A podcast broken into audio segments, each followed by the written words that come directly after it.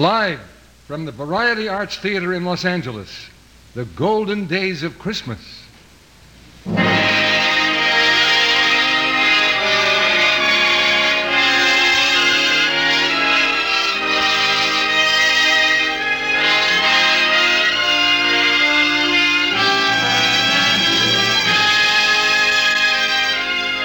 Welcome to The Golden Days of Christmas, star-studded entertainment featuring live in person some of radio's great stars and programs.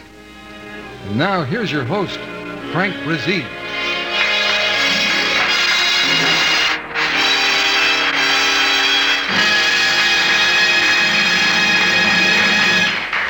Merry Christmas, ladies and gentlemen. Best wishes for the holiday season to all of you from the Armed Forces Radio and Television Service, its staff and management, and of course from myself. We once again invite you to join us in sharing our happiness and joy as we present this twentieth annual Golden Days of Christmas. Each December for the past two decades, we have presented some of radio's most famous personalities in person with on-stage recreations of many of the popular programs of the past. And this Christmas is no exception. And what a lineup we have. Our stars include Les Tremayne from the First Nighter program, Janet Waldo from Meet Corliss Archer, Peter Leeds from The Bob Hope Show, Fran Allison from Kukla, Fran and Ollie and The Breakfast Club, with our announcer, the voice of the Lux Radio Theater, John Milton Kennedy. And so, on with our twentieth anniversary Christmas program for the Armed Forces. Ladies and gentlemen, John Milton Kennedy.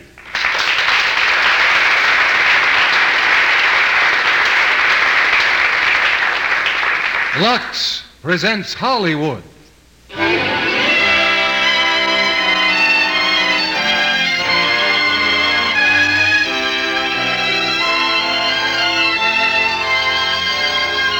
Lux Radio Theater, starring Les Tremayne and Fran Allison, in the heartwarming story, Blind Love.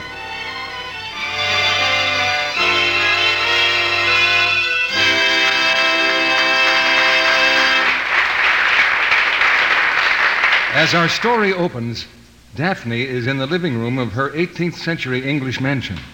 She's talking to her husband, Nigel. Oh, Nigel, dear, I can't believe it. My life is over. Over, darling. I'm going senile.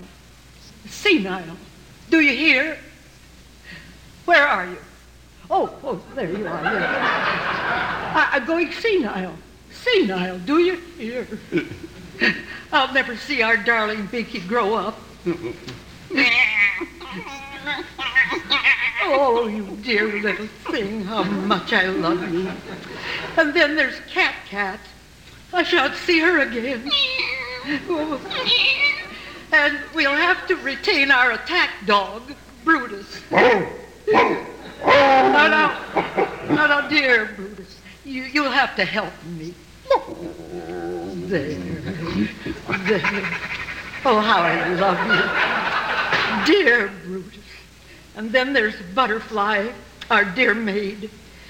We'll have to take her out of the downstairs kitchen and put her in the upstairs nursery to be dear little Binky's companion. Butterfly, uh, take the baby upstairs straight away, will you? Oh, please, Mister Digby. I don't know nothing about babies. I can't take care of babies. I'm good for nothing but making soul food. Oh, Mister Digby, whatever am I to do?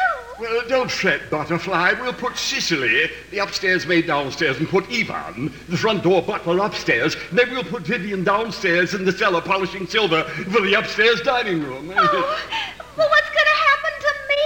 Where are you going to put me, Mister Digby? Yeah, well, don't you see, dear, that frees you for making soul food in the kitchen cellar. Oh, you is a good man, Mister Digby. Mm. I just knew you wouldn't make me take care of that nasty little baby, Binky. What about me? I'm going senile. Senile, do you hear? Yes, I hear, darling Daphne. We, we'll think about it tomorrow, shall we? Meanwhile, let's go to the stable. and you ride Bluebeard, and I'll ride Camille. And we'll canter off into the sunset. Ah, here we are. Easy, Camille. I'm mounting you. Giddy up. Here, stop it, Camille. Stop it, you hear? Here, watch the wall. Watch the wall. Watch it. Oh, you beastly, overgrown, consumptive horse. You watch it. Oh, dear God, where are you going? Oh, no, no, no. Oh, no. Oh, oh, oh. Where are you, Daphne? Here I am, darling, near the petunia patch. Oh, oh dear God, Daphne, I think I'm going senile. I, I, I say, where's my dog?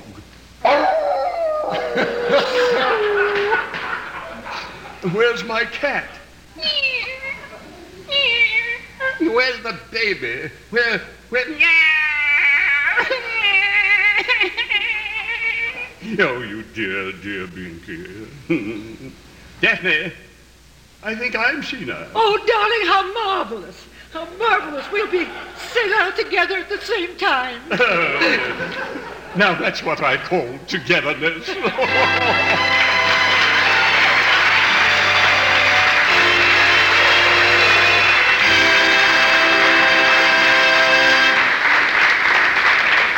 Over the years, sound effects became more realistic.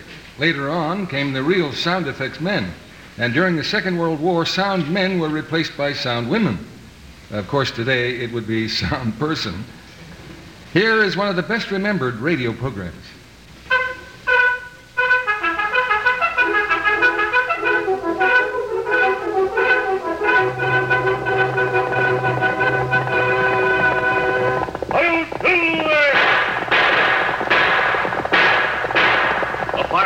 With the speed of light, a clot of dust, and a hearty pile of silver, the Lone Ranger.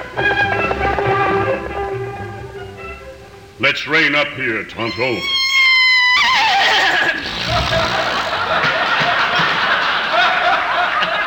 Easy, Silver. All right, masked man. Before we dismount, me want to say something. What is it, Tonto? Look, in the distance, smoke. How sang goes, how? How? Where, where, where there's smoke, there's fire. We'll have to try to put it out. How? How? No, I mean, I don't know. If only a big wind would come along. Hmm. Big wind come along, Kemosabe. But it's not putting fire out, it's fanning fire. Fire getting bigger. Yes, Santo. If we could... Wait. Looks like rain. Maybe that'll put the fire out. Hmm. Rain no good. Fire come closer. What we do now, Lone Ranger? Get the hell out of here as fast as we can. Hi-yo, Silver!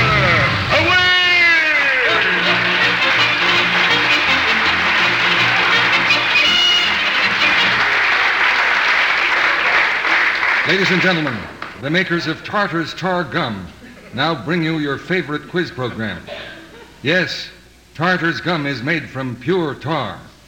Chew a pack today and see if you too don't have a breath like Highway sixty-six. And now here is your genial quizmaster, I J the Metal Fox. Thank you. May I introduce my assistant, Mister Jonathan Stanton in the left orchestra. Thank you, Doctor. Mister Daniel Trumbull in the rear orchestra. Uh, Mister Daniel Trumbull in the rear orchestra. Mister Trumbull, you should be in the orchestra. Yes, I know, Doctor, but a lady has me in the balcony. Well, in that case, I will leave you alone. Oh, thank you, Doctor. Enjoy, enjoy. Now may we have our first contestant, Mister Jonathan Stanton in the left orchestra. I have a lady, Doctor. Ah, uh, twenty silver dollars to that lady if she can answer this musical question. In the second movement of Beethoven's Sonata in A minor, for piano and viola, what is the first note on the third page? Um, would you repeat the question? Absolutely not. Uh, well, Would you at least give me a hint? Of course. His first name is Ludwig. Um, can you give me another hint? Very well. When you're at the seashore, what is it that you see? Um, uh, C. The first note on the third page is C. Oh, I'm sorry, but I think you'll find the first note is F sharp. Oh, wait, but you gave me a hint and you kept saying seashore. Oh, that was a hint for you to go to the seashore. You look pale. But, but a box of Tartar's gum to that young lady. Now, Mister Stanton, in the left orchestra. I have another lady, Doctor. Twelve silver dollars to that lady if she can answer this question. What two presidents had the same name? Roosevelt. Oh, I'm sorry, but I asked you for two presidents, and you gave me only one. Well, I meant Theodore and Franklin. Oh, I'm sorry, but Theodore and Franklin are not the same name. But a box of delicious Tartar's gum to that lady. And now, thirty-two silver dollars to any gentleman if he can give me the last line of this famous poem. And uh, no coaching, please. Gerben, Agwen, Zin, Greer, Dank, Eben, Zin, Simon, Boy. Blank, blank, blank, blank, blank. Now, what was the last line? And no coaching, please. Well, this is just a guess, but is it Zu, Vaching, Gong, and Gai Gesund? Well, how did you know that poem? My grandmother told me. I said no coaching. Not even your grandmother. I have another contestant, Doctor. Oh, I'm sorry. I have no more silver dollars to offer. Oh, come on, Doc. I'll take anything. Old clothes, burnt-out bulbs, nifty magazines, anything. Well, I have a right-wrong category. I will give you a statement, and you tell me whether it's right or wrong. Ready? Right. Wrong. The next question. The name of the man who invented the airplane was Wright. Right? Wrong. Wrong. It was Wright. But, Doc... Right or wrong, the past tense of ring is rung. Wrong. No, it's rang. You're wrong. This is a swindle. Right or wrong, the opposite of right is wrong. Right. I said the opposite of right is wrong, and you said right, but that's wrong. It's not right because wrong is right. When I say right or wrong, then it cannot be right if it's wrong. Right? Right. Oh, well, I'm sorry, but if you look it up, then you'll make sure that we're both wrong. But a box of Tartar's Tar Gum goes to that lady, and uh, good night.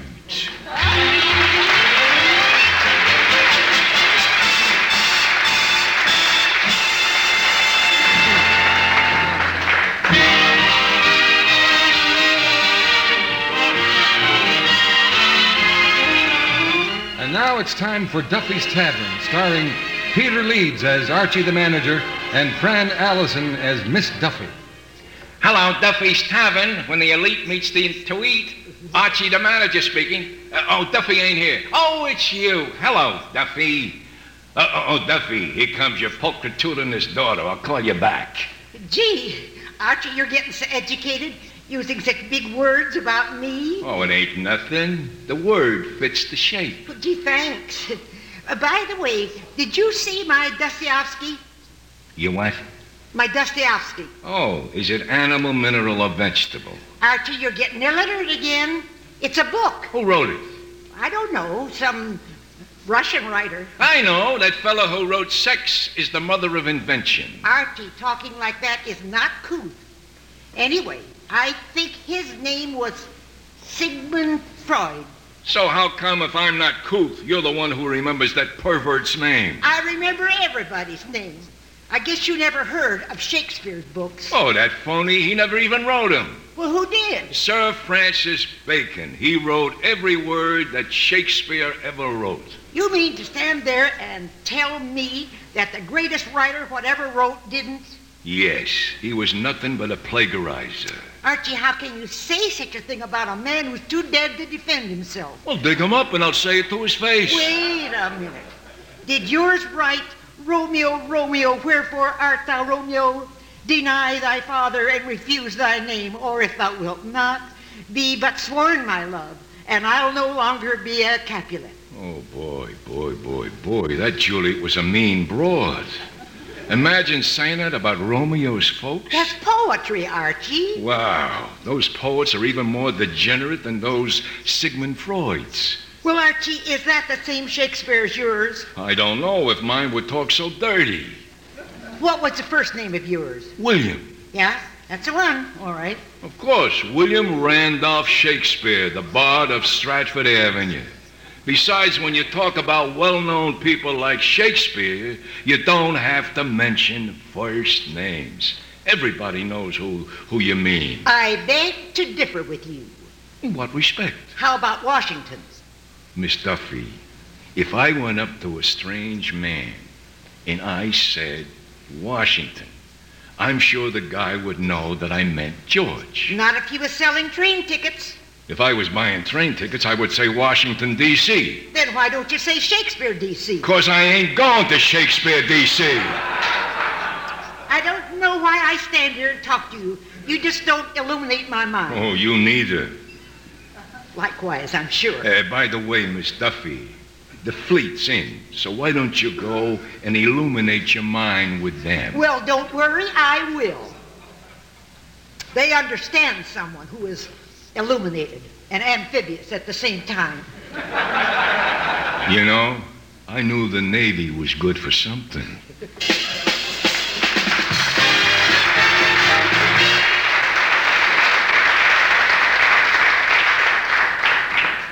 When the Thin Man stories came to radio, they already had had great success as best-selling books and hit M G M motion pictures. But it was on the radio that the Thin Man reached its biggest audience. And here's the star of that program, recreating his famous role. The Adventures of the Thin Man, starring Les Tremayne.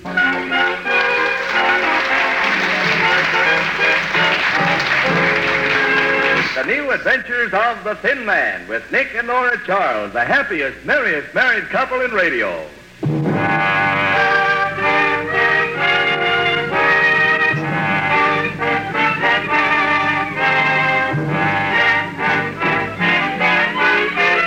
We find our hero, Nick Charles, just ready for bed.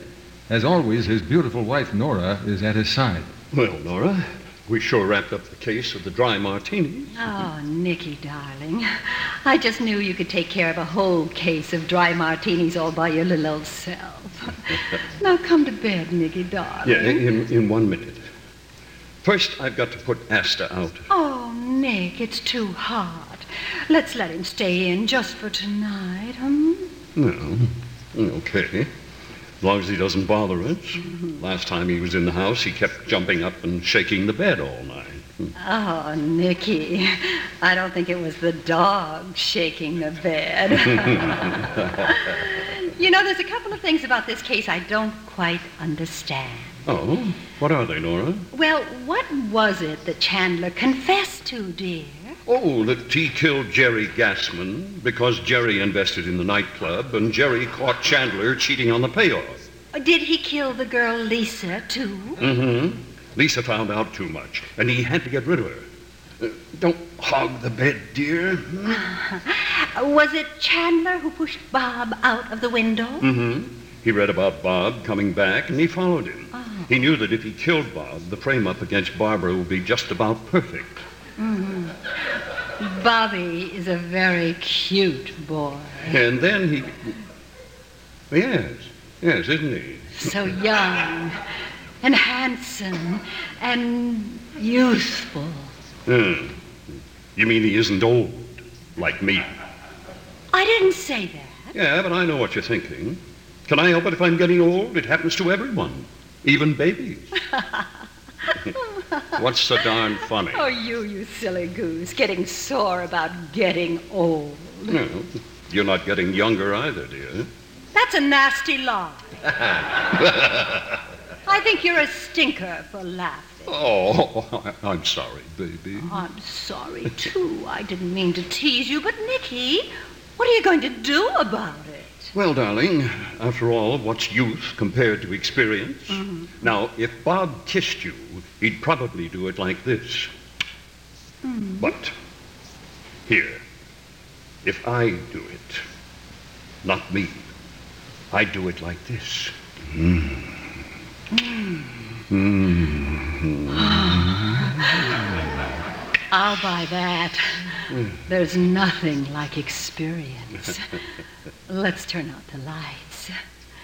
Good night, Nikki, darling. Good night, Nora, dear. Mm.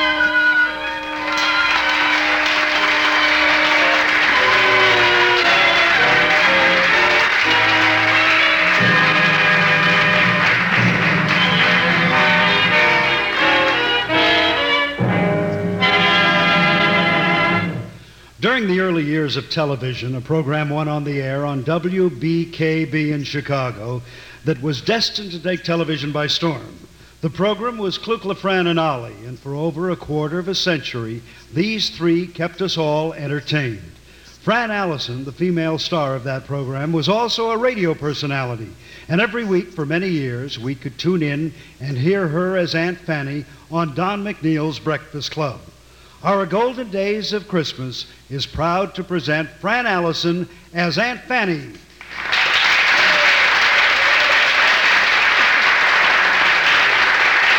Well,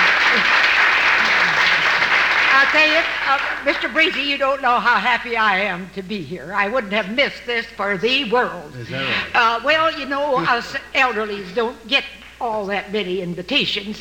I don't mean to say that we don't get out some. Uh, we have the little bus trips, you know, that we take.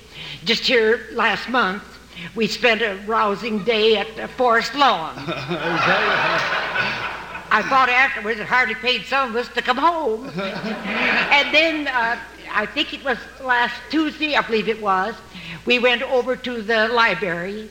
And uh, we had a lovely afternoon there with uh, um, Penelope Purdy. Uh, she's the librarian there.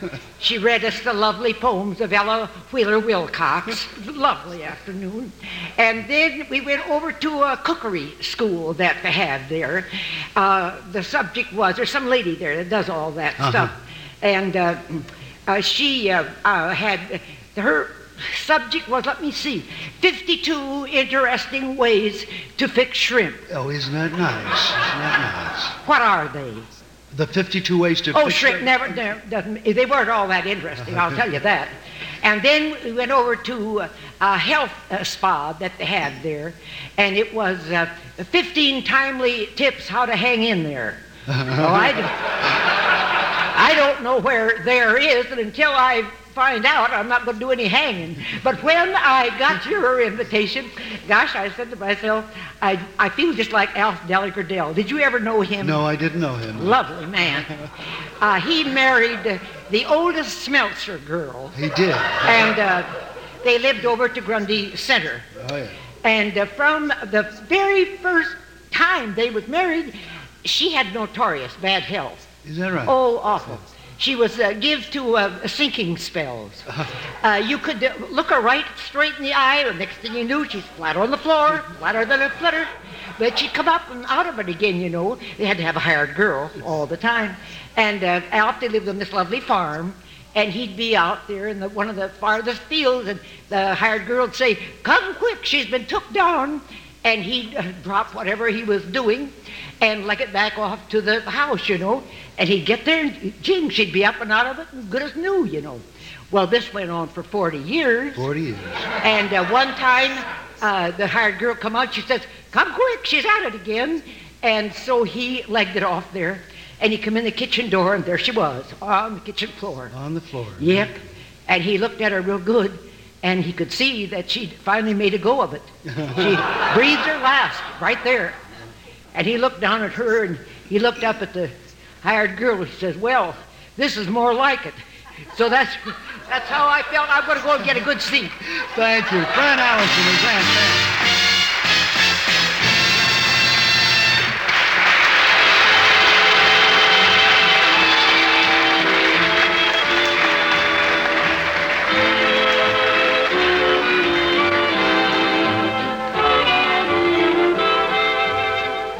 And now it's time for A Date with Judy. As we look in on the Foster household, Judy is talking to her girlfriend, Mitzi. "Look at my toes, Judy. Aren't they beautiful?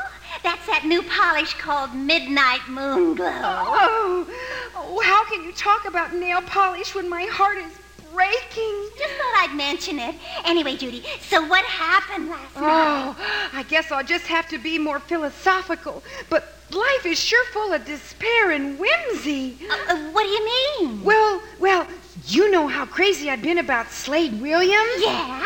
Well, last night at Tracy's party, yeah. he shows up without a date. Oh. I was so beside myself. So I moved fast, uh-huh. and he moved faster. Yeah.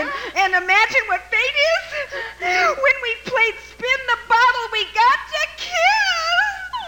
Wow! Where'd you do it? Oh, in Tracy's bathroom. What was it like, Judy? Oh, pure hell. Hell when you're so crazy about him? Well, it was because of what happened. Well, what happened? Oh. The suspense is killing oh. me. Well, he grabbed me. Yeah? Well, not tenderly like Robert Redford, but, no. but more like Pee-wee Herman. Then he pressed his mouth on my mouth. Yeah? And, and then in hot passion, we kissed and we kissed. Oh, with your mouth open? Yes! Well, what was so hard about it? Well, when we parted, our braces caught and I felt like a blowfish caught in a wire net. Ugh. It was so humiliating, Mitzi. I thought I was just gonna die. Oh. So, I guess that's the end of my sex life for now. Well, it sounds so catastrophic. But at least you won't get pregnant. Yeah. I guess there's a bright side to everything, huh? Oh, Mitzi, I'm so glad that you're my most bosom girlfriend. Oh, true. It takes one to know one. It's times like these that test friendship, right? Right.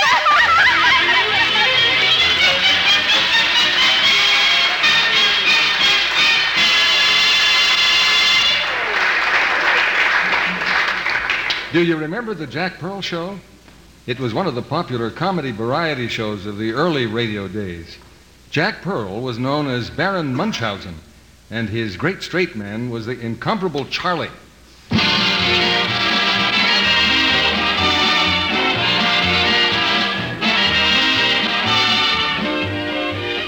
Hello, Baron. Oh, it is good to see you. Ah, Charlie, Charlie, my friend. Where have you been lately? Charlie, I was all over the world. Is that so? Yes, I was, I was, I was. Ah, uh, let me see. I was in Africa. Africa? And then I was in London and Paris and Rome. I was in Rome. Then I went to Venice. And after I went to Venice, you, I No, went, no, no, no, no, no, no, no. Wait, wait, wait a minute. Wait a minute. Venice. Yes, yes, yes. I was in Venice. No. Venice. Then, then. Last month, when, then, then, then.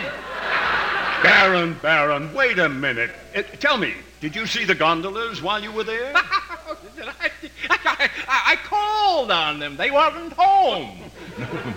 no, no, that they wasn't there. It's that you see, I was over. Now, look, look, look. I, I, I tell you, you're the same old Baron. Yes, I am. Yes, I am. Now, let's get back to Africa. Okay. Did you run across any wild animals? Did I, did I run across any animal? I ran across a bunch of hippopacacapoo pusses. Uh, wait, wait, wait, wait. Would, would you say that again? Hippopacacapoo pusses. No, no, no, no, no, no. Hippopotamus. Well, I was going to catch one of these hippopotamus. Hippopotamus. Yeah, but what you said and... Oh, boy, ran over, you see. Wait, wait, wait, wait, wait. An old boy? Yeah. What in the world is an old boy? Oh, well, you see, that's a big bird. It's a bird what eats nothing but garlic, onions, Limburger seeds, and when it flies by you, oh, boy. Oh. Well, I, I suppose this bird is now extinct? Oh, yeah, ooh, it's me. No, I said, I suppose this bird is now extinct. Oh, it always did, always did. You see... Now, now, look, look, look, look, look, Baron. Yeah?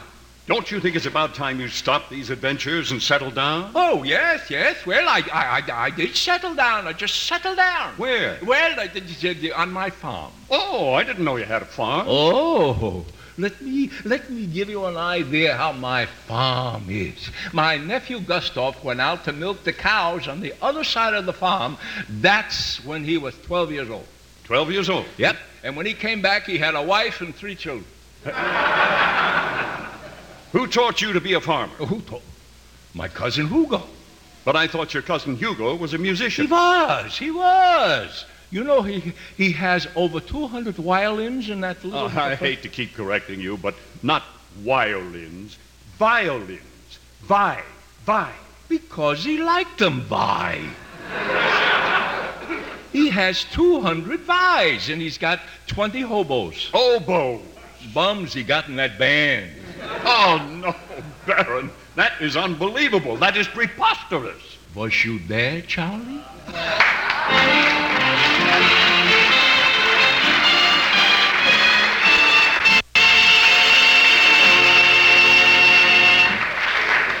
Meet Corliss Archer was based on F U Herbert's stage play, Kiss and Tell.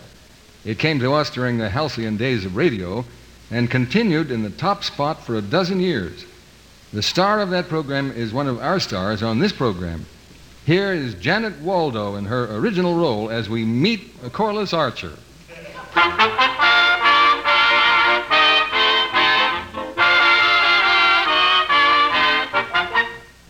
Corliss! Corliss! Dexter, is that you? Yeah, it's me, Corliss. Could I talk to you for one little minute? Sure. I have a big problem, and it's got me super-duper mixed up, and I don't know how to deal with it, and I'm confused, and I don't even know how to say it. Oh, Dexter, you can say anything to me. What is it, Dexter? Gee, Corliss, you're the most understanding girl a guy ever knew. Oh, come on, Dex. You can confide in me. What can I do for you? Oh, there's a lot you can do for me, huh? Oh, Dexter, what is it? Well, you see, um, you see... Yes, Dexter? Well, it's this way. Well, which way, Dexter? Well, you see, I've just joined the Monument Masters of America. Sounds impressive. What do they do? Well, they conserve monuments of historical figures all over the country, like Mount Rushmore, where the figures of Washington, Jefferson, Lincoln, and Theodore Roosevelt are sculptured in granite. And you want me to be next? Dexter Franklin, how could you? That's the meanest thing I ever heard. I'm too young to be put in granite. Oh, Corliss, I'm not asking you to do that. I just want you to go to the initiation dance with me for... The Monument Masters of America. Yeah. Oh, Dexter, I'm very flattered you asked me. Gee, Corliss, nobody makes me feel like you do. How is that? Like I tingle all over. Oh, Dexter, you make me feel good, too. You know what I think, Corliss? No. Yes. I mean, what? I think my glands are growing up. Oh, dear. Maybe you ought to discuss this with Washington, Jefferson, Lincoln, and Theodore Roosevelt. Do they have glands like mine? I guess Washington wasn't called the father of his country for nothing.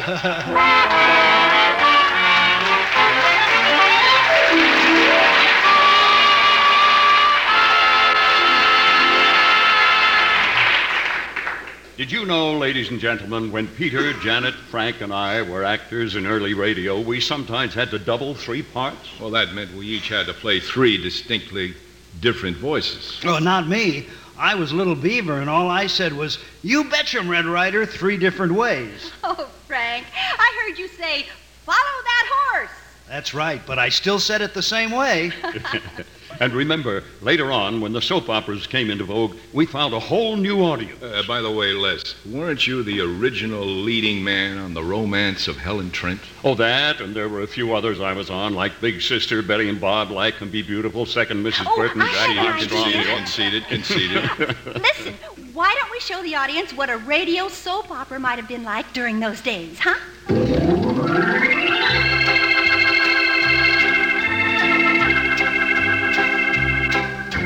Yesterday, when we left Search for Happiness, Nikki had made a very important decision. one that would alter her life decisively, she thought. And Ashley was disappointed again in her search for the past. And now, today's episode of Search for Happiness. Oh, I'm so glad you're home from Sri Lanka, Mother. Any news about Floyd Stacy? No news, daughter. To think I've dedicated half my life to finding him. Karachi, Kathmandu, Kurdistan, Kuala Lumpur. Though I've looked at thousands of faces, they're all faceless people to me. But, Mother, after he fell off the oil rig and was burned, he had facial reconstruction done. Maybe that's the reason you can't recognize him. Oh, don't be silly, darling. I'd recognize your father any place. Well, I'm so sorry. I did want him to be at my wedding. Your wedding, dear? When is it? Tomorrow. Oh, tomorrow. Oh, dear, I don't have a thing to wear. Don't worry. The couturier is coming to make you a new dress in half an hour. Well, how thoughtful, dear. It's nothing. I have so much making up to do. When I eloped with Crane when I was fourteen and gave you your first grandchild at fourteen, I knew you'd never forgive me, but you did. Then when dear little Robin fell in the swimming pool and was drowned, I, too, went off the deep end. When I found out that I wasn't really married to Crane after all, and then I ran off with Stanislaus and lived on octopus in that dreary Greek island. Yes, that was a dreary thing to do. But you were so understanding when I came back and started writing to Eric, who was in prison after he murdered his stepfather with a hockey puck. You know, I really felt badly about that. Eric's stepfather was the best backgammon partner I ever had. But then, when Eric married Lulu, he told me at school she was a lesbian. Ooh. The shock was so great that I ran away from Bryn Mawr and went to Stuttgart and danced in that degenerate bar. Yes, daughter, that was so déclassé. But now, Mommy dearest, I've grown up. I'm nineteen now and a woman of consequence. And your dear father would be so proud of you. And now I am marrying Denton Somerville. Did you say Denton Somerville? Of the Somervilles of Latouche Bay? The same. Oh, my God. You act surprised, Mommy dearest. I didn't want to tell you this. Now I have to. Denton Somerville is your half-brother. Oh, my God. I shan't ever be able to have children. Now, how did this come about, Mommy dearest? Well, when I was fourteen... Yes? I was at Latouche Bay for the summer as a junior nanny for the Reginald Lafitte family. Oh. And I met Travis Somerville, who was the most handsome boy in his white-on-white suit. Oh. So I succumbed, and then came Denton. Yes? Naturally, the family made me give him up. For a long time, I had Reza, the nurse, send me his report cards. But then Reza married King Tupper of Montgrief oh. and was disposed to Upper Monrovia and never was heard from again. Oh. Well, I, I'm sorry to interrupt, but I say uh, Mister Denton Somerville has arrived. He says... He says he's marrying Miss Nikki tomorrow. But I've never seen him before, so I told him to go around the back entrance. Oh, but Jameson, you can't do that to Denton Somerville. What would the folks at Latouche Bay think? Don't fret. It's for the best, Nikki. I heard that, but no one, nothing, nobody will keep me from marrying my own true love. Oh, Denton, I'm so proud of you. You rejected rejection. Oh, Nikki, I'm used to rejection. My own father wouldn't let me sit at the table and use the gold silverware. My mother rejected me at birth. Oh, I didn't reject you. I loved you. But the Somervilles and their money were too influential. And what could a fourteen-year-old do against a combination like that? You mean... Oh, my God, my mother. Son. Brother. Sister. Future son. I mean, I mean son-in-law. I mean, I mean, oh, oh my, my God. God.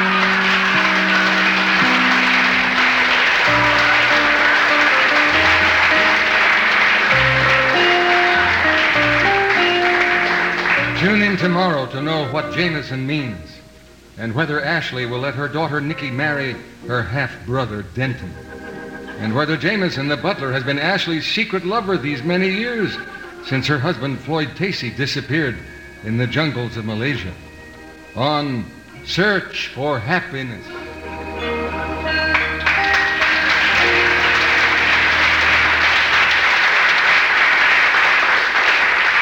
Ladies and gentlemen, I know many of you remember my friend Irma and Marie Wilson with her gentle yet sexy, naive sense of wonderment and humor. The program was so popular on radio that it moved into television and even became a hit motion picture. On this program, we have our Irma in the person of Bobby Brazee. And Bobby, strangely enough, has so many of the qualities that Marie Wilson had that we feel that my friend Irma is once again in good hands. So now, let's join Irma. At this moment, she is with her boyfriend, Al, trying to straighten out an age-long problem. Al,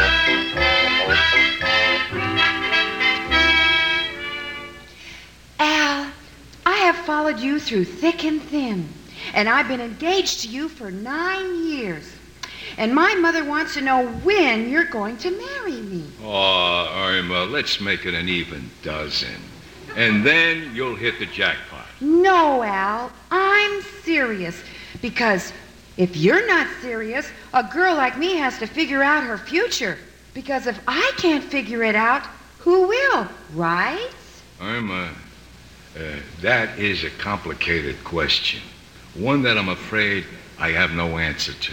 See, Al, I asked you one simple question, and you can't even answer it, so how can I ask you to marry me, right? Right. Now you know I don't know the answer. Well, Al, that's good enough for me. I've made up my mind. You and I are through. Through? You and me are through? Chicken, what do you mean? I'll try to explain. Remember that time when you took me to that picture, Tarzan and the Apes, and we saw that lady ape left her ape husband uh-huh. and was carried off by the gorilla uh-huh. and lived happily ever afterwards? Yeah, yeah, yeah, yeah. Well, Al, I'm going to find another gorilla. Oh, Irma, Irma, you can't do that to me. I'm sorry, Al. I don't want to hurt you, but a gorilla in the bush is better than no gorilla at all. Irma, it behooves me to tell you this, but you are not no gorilla's type.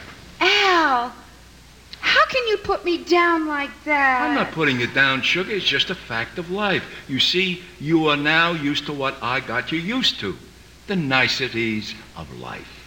Oh, and what's that? Well, when the gorilla will take you to this abode, mm. kiss you and hug you, make mm. passionate love oh, to you. Yes, yes. And when it's over, will he write? Phone? Send flowers to you? Of course not, Al. Everyone knows gorillas can't write, phone, or send flowers. All they can do is what Tarzan taught them to do. Ooh. You see, how would it look when he when he picked you up at the office and yelled? Oh, I guess it would be confusing. Okay, Al, I'll go with you a little while longer. But when I get my first gray hair, it's over. See, sugar, I knew you was an understanding girl.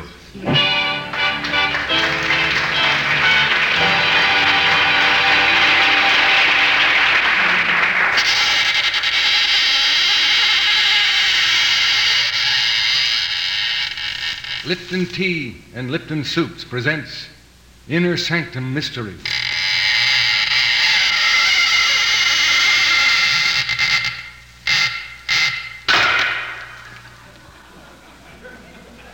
Good evening, friends of the Inner Sanctum.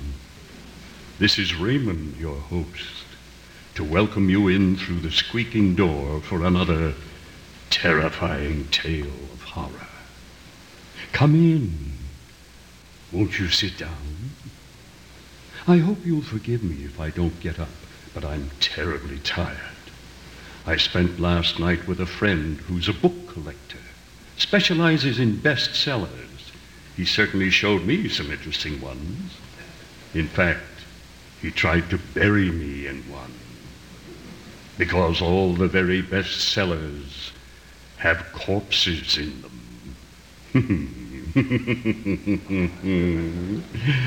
Of course they do. And now, our inner sanctum mystery for tonight. We find John and Marcia seated together in the living room of their palatial mansion in upstate New York. Marcia speaks. John. Marcia. John. Marcia. Tune in next week for another Inner Sanctum Mystery, brought to you by Ex-Lax, America's fastest moving product. Good night. Pleasant dreams.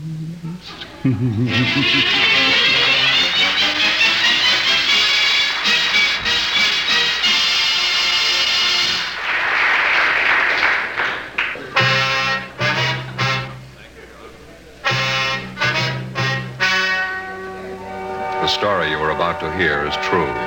The names have been changed to protect the innocent.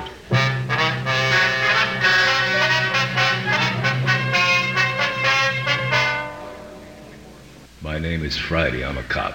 I was working the day watch out of robbery when I got a call from an Acme School Bell Company. There had been a robbery. There's been a robbery? Yes, sir. What was it? How's that? I said, what was stolen, sir? I run a school bell company. Never had any trouble before. Can't understand it. Just make bells. Never had any trouble. Sir, hmm? What was stolen? My clappers. Your clappers? Yeah, those things inside a bell that make them clang. The clangers. That's right. But we call them clappers in the business. A clapper caper. What's that? Uh, nothing, sir. Now can I have the facts? What kind of clappers were stolen on this caper? They were copper clappers. And where were they kept? In the closet. Uh-huh. You have any ideas who might have taken the copper clappers from the closet? Well, just one. When I fired a man, he swore he'd get even. What was his name? Claude Cooper. You think... That's that... right, that's right. I think Claude Cooper copped my copper clappers. You know where this Claude Cooper is from? Yeah, Cleveland. That figures. What makes it worse, they were clean. Clean copper clappers. That's right. Why do you think that Cleveland's Claude Cooper would cop your clean copper clappers kept in your closet? Only one reason. What's that? He's a kleptomaniac. Who first discovered the copper clappers were copped?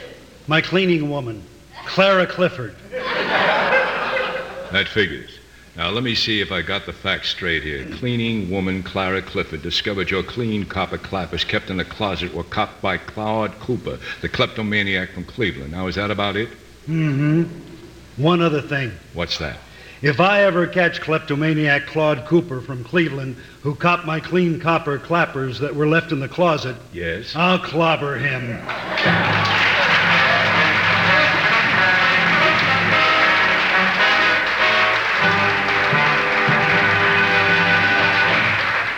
And now, from a past Christmas show, here is Bill Baldwin introducing Bing Crosby. Frank, it's just time to say thank you, and I always look forward to this annual Christmas get-together. You know, it's nice to be reminded of the Christmas season, especially by so many famous shows and songs. But there's one star that will be missed, especially at Christmas time. His songs have meant home and family to all of us, no matter where we are throughout the world. Oh, yes. And no Christmas would be complete without a song from Bing Crosby.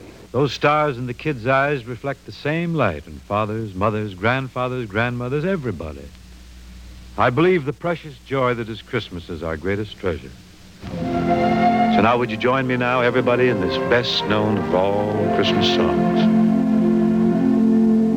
Silent night, holy night, all all is bright round yon virgin mother and child. Holy infant, so tender and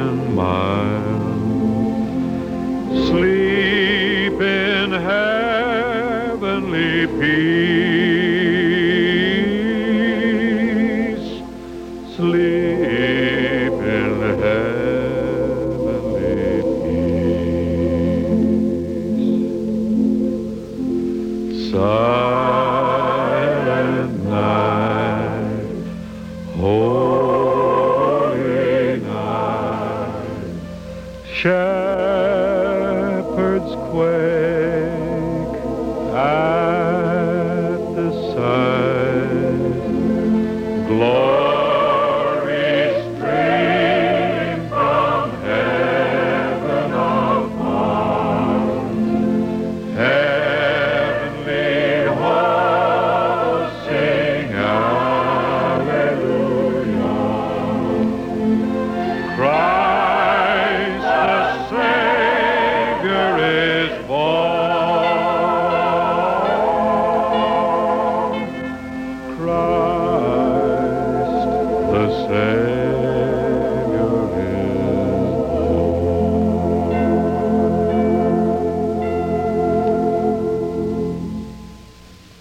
Well, that's it. There's nothing left to say except, of course, Merry Christmas, everyone. Merry Christmas and good night. Happy holiday, happy holiday. While the merry bells keep ringing, may your every wish come true. Happy holiday to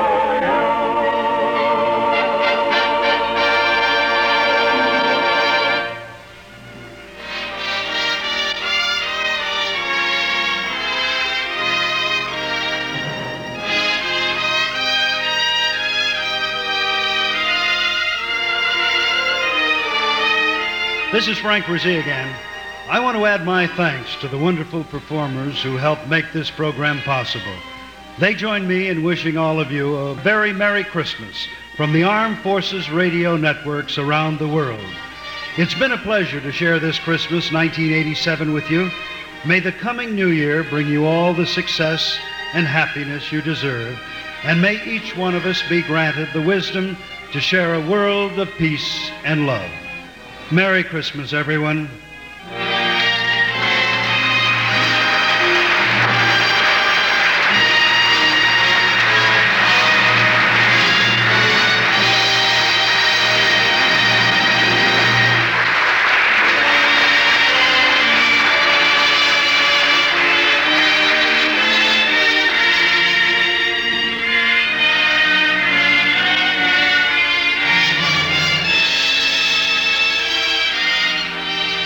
This twentieth annual Golden Days of Christmas originated live from Milt Larson's Variety Arts Theater in Los Angeles, California. Our stars included Les Tremayne, Janet Waldo, Peter Leeds, Fran Allison, and Bobby Brazee. Special material by Sandra Gould with additional script by John Jensen. Engineering by Marty Halperin. Special thanks to the American Federation of Television and Radio Artists. Commercial references on this program were f- for entertainment and are not endorsed by the Department of Defense. The Golden Days of Christmas is a copyrighted program. This is your announcer, John Milton Kennedy, speaking for the Armed Forces Radio and Television Service.